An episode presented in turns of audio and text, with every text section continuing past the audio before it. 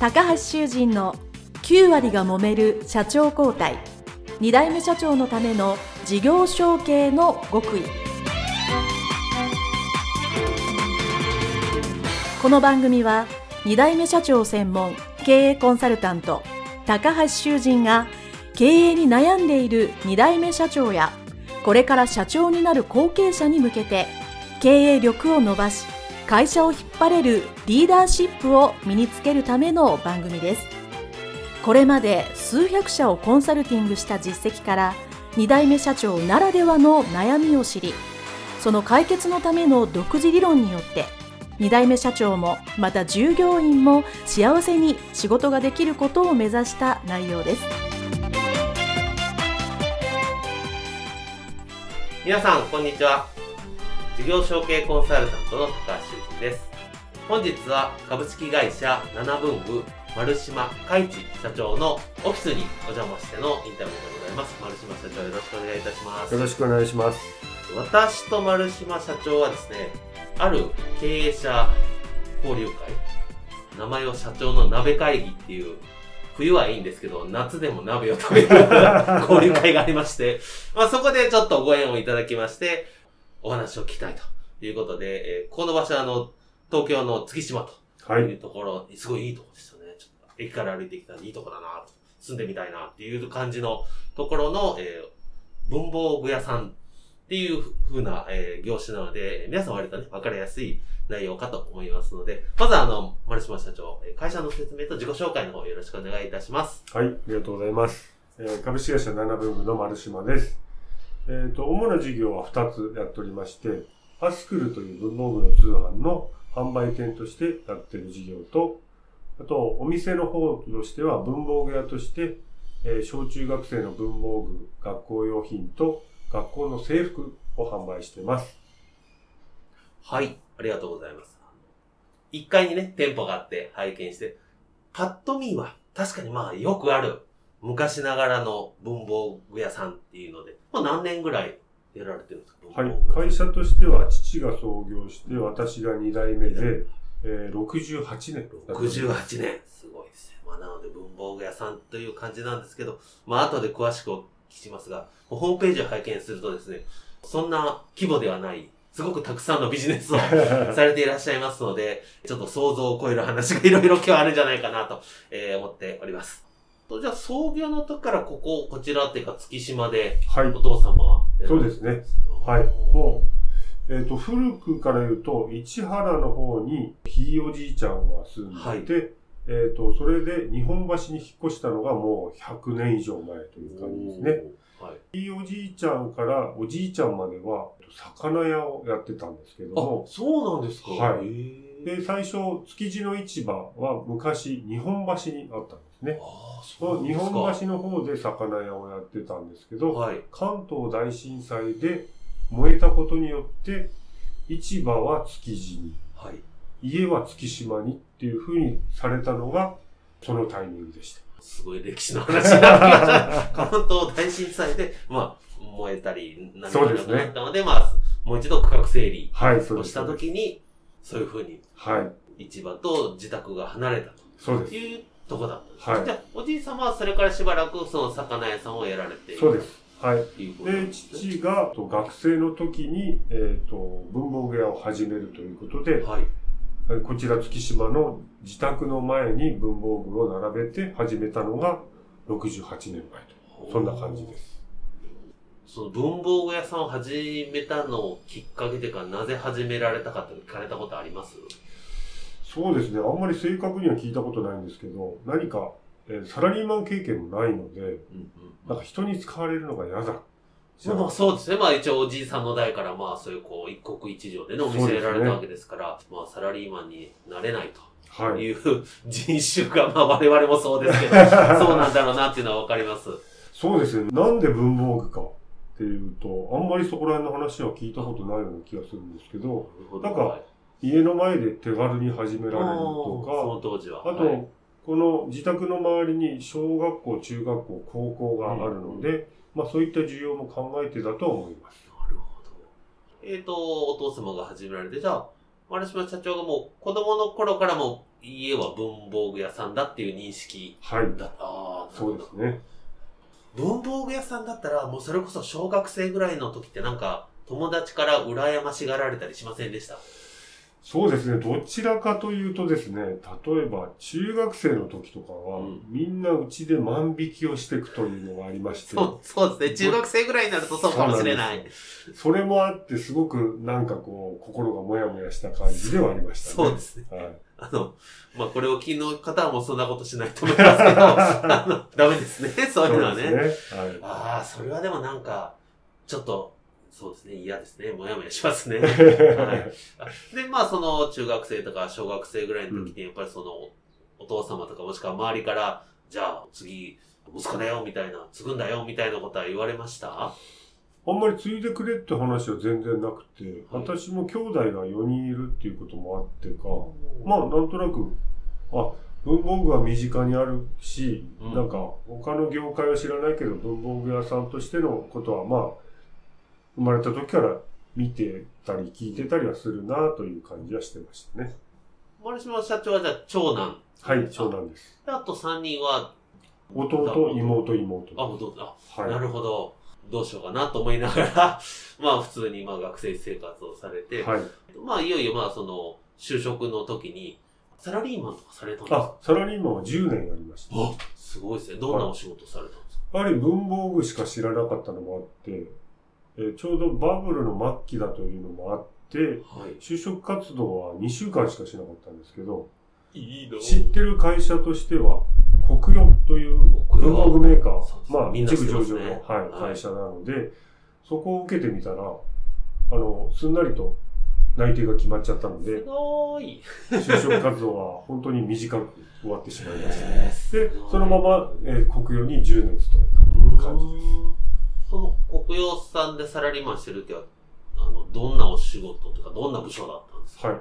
オフィス家具に関わる部署だったので、国用も文房具としてのメーカーもそうなんですけど、オフィス家具のメーカーとしてもやってましたので、うんうんお客さんに対してこういうふうに働くのであれば、こういうデスクとか、こういう椅子とか、こういうレイアウトがいいですよっていう提案をする部署にいました。楽しかった。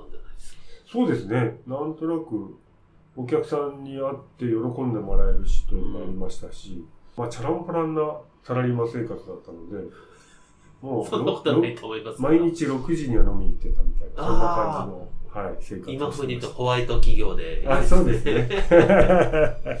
まあ確かにね、僕バブルのちょっと後に就職したんですけど、いや、確かにね、その頃にはもう完全ブラックな会社しかなかったですからね。いいな、ホワイトな会社。はい。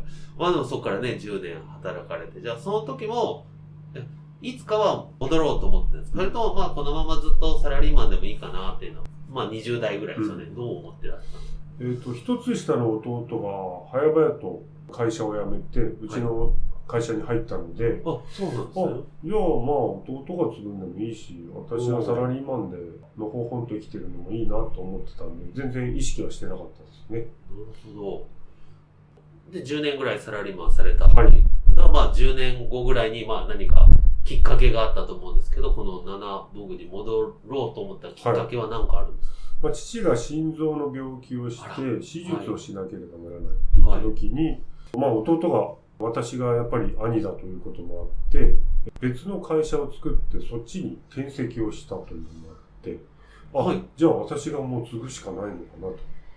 で実際母からもそういうことを言われ、あら、じゃあチャランポランな生活もしてらんないなと。じゃあ、7分を継ぐために戻らなければいけないなと思って国語を辞めました。あ、そうなんですか。よくまあこのインタビューでも、お父様がご病気をきっかけに戻られて方は結構いらっしゃるんですけど、弟さんいらっしゃるのにどうしたのかなとまあ思ったんですけど、弟さんはじゃあその前に同じ業種なんですね？違う業種なんですあ、か同じ業種。同じ業種で、はい。あじゃあまあ、のれん分けっていうか独立、うん。全くされ、へえで、まあ、丸島社長がじゃあ、それなんかあの、お父さんとかもしくはお母様にそう戻ってこいよみたいなことは直接声かけられたんですか？あ、そうですね。言われましたね。なるほど。はい。じゃあ、まあ、戻ろうと思われたわけですね。はいなるほど。で、まあ、戻って来られて、当然まあ、一部上場の大きいね、会社から、まあ、なんですか、まあ、中小企業に、うんまあ、戻ってくるんです。これも皆さん、このインタビューで聞いて、全員そうなんですけど、やっぱこう、まあ、ギャップがね、当然あると思うんですけど、こう、まあ、やっぱりある程度社会人経験、仕事ができて戻ってくると、まあ、いろんなとこが目についたと思うんですけど、なんか一番驚いたことって、当時ですよ、どんなことがあり一ました？番最初は、まず戻ってすぐに事件が起きたというところですね。事件が起きましたか？はい。どんなえっ事件と、当時は営業マン30人ぐらい抱えていて、はい。おー、すごい。えっと、近くの企業に文房具を卸すっていう仕事をしてたんですけども、はい。その営業のトップが裏切りを起こしまして、はい。営業マン30人と一緒に今日で全員辞めますと。全員30人が？はい。ええで、別会社を作ってお客さんとも話をして、社員もお客さんも持って行ってしまったという事件がありました。なかなかドラマチックですかあの、それは丸島社長が帰ってきて、もう本当すぐ1ヶ月か2ヶ月とか。そうですね。あらーその、あじゃあそんな素振りもわかんないですよね、その短期間だと。そうですね。あの、あ、これ聞いてるリスナーの方ですね、基本的にそれはあの、やったら今、法今というか多分その当時でも間違いなく法律違反なので、お客さんを持って出るというのはですね、あの、円満退社以外は基本やっちゃいけないと。いうだから法律で決まってますよ、それダメですよと覚えておいてくださいね。あらー、そうですか。じゃあ、それ、それはなんでみんな出ていったんですか、まあ、一部の方が出ていくっていうのはこのインタビューでもよくあるんですね。あの、馬が合わないとか、それが合わない部長が、じゃあ何人か連れて出てきちゃうと。いうのは何回か聞いてるんですけど、全員っていうのは初めてなんですけど、なんで全員出ていったんですか？ね。基本的にはやっぱり給料なり待遇なりっていうところで、まあいろんな不満があったのか、それまでの長い年月で。そうですね。というところなのかなとも思いつつ、はいあとはやっぱり自分でやった方がもっと儲かるんじゃないかみたいなのを、うんやっぱり優秀な営業マンだったので、うんはい。そういうところもあったかと思います。なるほど。で、とはいえ、まあ、その時はまだ、それだけすぐっていうか、お父さんがまだまあ一応、はい。ご病気といえば名前上というか、一応社長でいらっしゃる。はい。っていう時にこう、どうしようって相談されたと思うんですけど、そうですね、もうなんかどうしたらいいかもわからない状態ではあったんで、ですよね。はい。今の事業の柱でもあるアスクルはい。もちょうどそのタイミングで始まってた。でも、アスクル自体はまだ、えっ、と、例えばカタログも30ページぐらいしかない。えーこれから大きくなるか、うまくいくかどうかもわからないっていうものだったんですけど、逆を言えば、もうそれをやるしかないとないと。いう感じだったので、もうそこに一気に邁進していったという感じですなるね。ほど。じゃあ、おさんもたまたま、それまでサラリーマンのつてなりなんなりで、あるのを知ってて、声かけられたか、まあ、丸島社長から行かれたかわかんないですけどね、やりたいと。たら、まあ、どうぞ。まあ、そんだけね、あの、駆け出しであればやってくれるとこはありがたいと思うので、それで始まったわけです。そうですね。すごい。とはいえ、お客さんが全部いない、全部とまではいけど、うんほとんどいなくなったら、社長がじゃあ営業一軒一軒回ってされたんですか？そうですね。もう最初は本当に、えっ、と、チラシをいろんな会社のポストに入れるという、ポスティングを毎日やってたと。そんな感じです。すごいです、そう。じゃあそれをやってる中に、まあいろいろご苦労もたくさんあったと思いますけど、ちょっとずつ、こう、お客さんが増えたら軌道が乗ってきたんですそうですね。その後にデータ屋さんからファックスのデータを買って、はい。アスクルという便利なカタログがあるけど、いかがですかっていうチラシを作ってうん、うんうん。はい。1日1万社にファックスを送るというのを毎日やってました。ご自身でファックスを？えっ、と、ファックス代行屋さんっていうのあ代行屋さんありますねはい、そこに頼んで、じゃあ、ここのリストに全部でこのファックスを送ってくださいというのをやってまはしい。なるほど。だね、すごく地道なね。営業活動ですけど、まあそれを積み重ねて、ちょっとずつおしお仕事っていうかね。でファックスはすごい反響が良くてですね。あ、その当時は良かったんですね。はい。まあ、本当にファックスを例えば朝9時に送ると、電話がじゃんじゃん鳴り始めて、おこれはアスクルの申し込みかなと思ったら、クレームですなんでファックスなんて送りやがってこの野郎みたいな。ファックス代10円払えっていうクレームが。暇な人ですね。その、ね、文句言ってくる方もね。いや、1日何百件でかかってくる感じですね。ねでも、それの何倍ものアスクルのカタログくださいっていう申し込みの返信が来てたので、ファックス機3台置いてもパンクするぐらい。当時ファックス全部紙で来てましたので、そうですね。じじじじはいじじじっていう感じですよね。ファックスの返信で床が紙だらけになっちゃうぐらい申し込みが来てたと。はだから毎日1万通ファックスを送る、クレームの電話を受ける、えーアスクルの申し込みのファックスの返信をもらうっていうのをずっとやってました。おー、すごいですね。まあ、それでまあ最初はね、大変だったと思うんですけど、まあちょっとずつそれでお客様がまあ毎日増えていって。はい。で、じゃあお仕事も順調にまあ回復というか伸びていった感じだったんですね。そうですね。でもその時にまあ当然お仕事はね、すごく一生懸命されてたと思うんですけど、まあ社長になる前の後継者時代に仕事以外でなんか、仕事以外の時間とか、仕事で直接関係ないけどやってたそのノウハウとか知識とか、なんか人脈広げるとか、なんか活動とか行動ってどんなことされてましいや、もうほとんど全く何もしないで仕事しかしてなかったですね。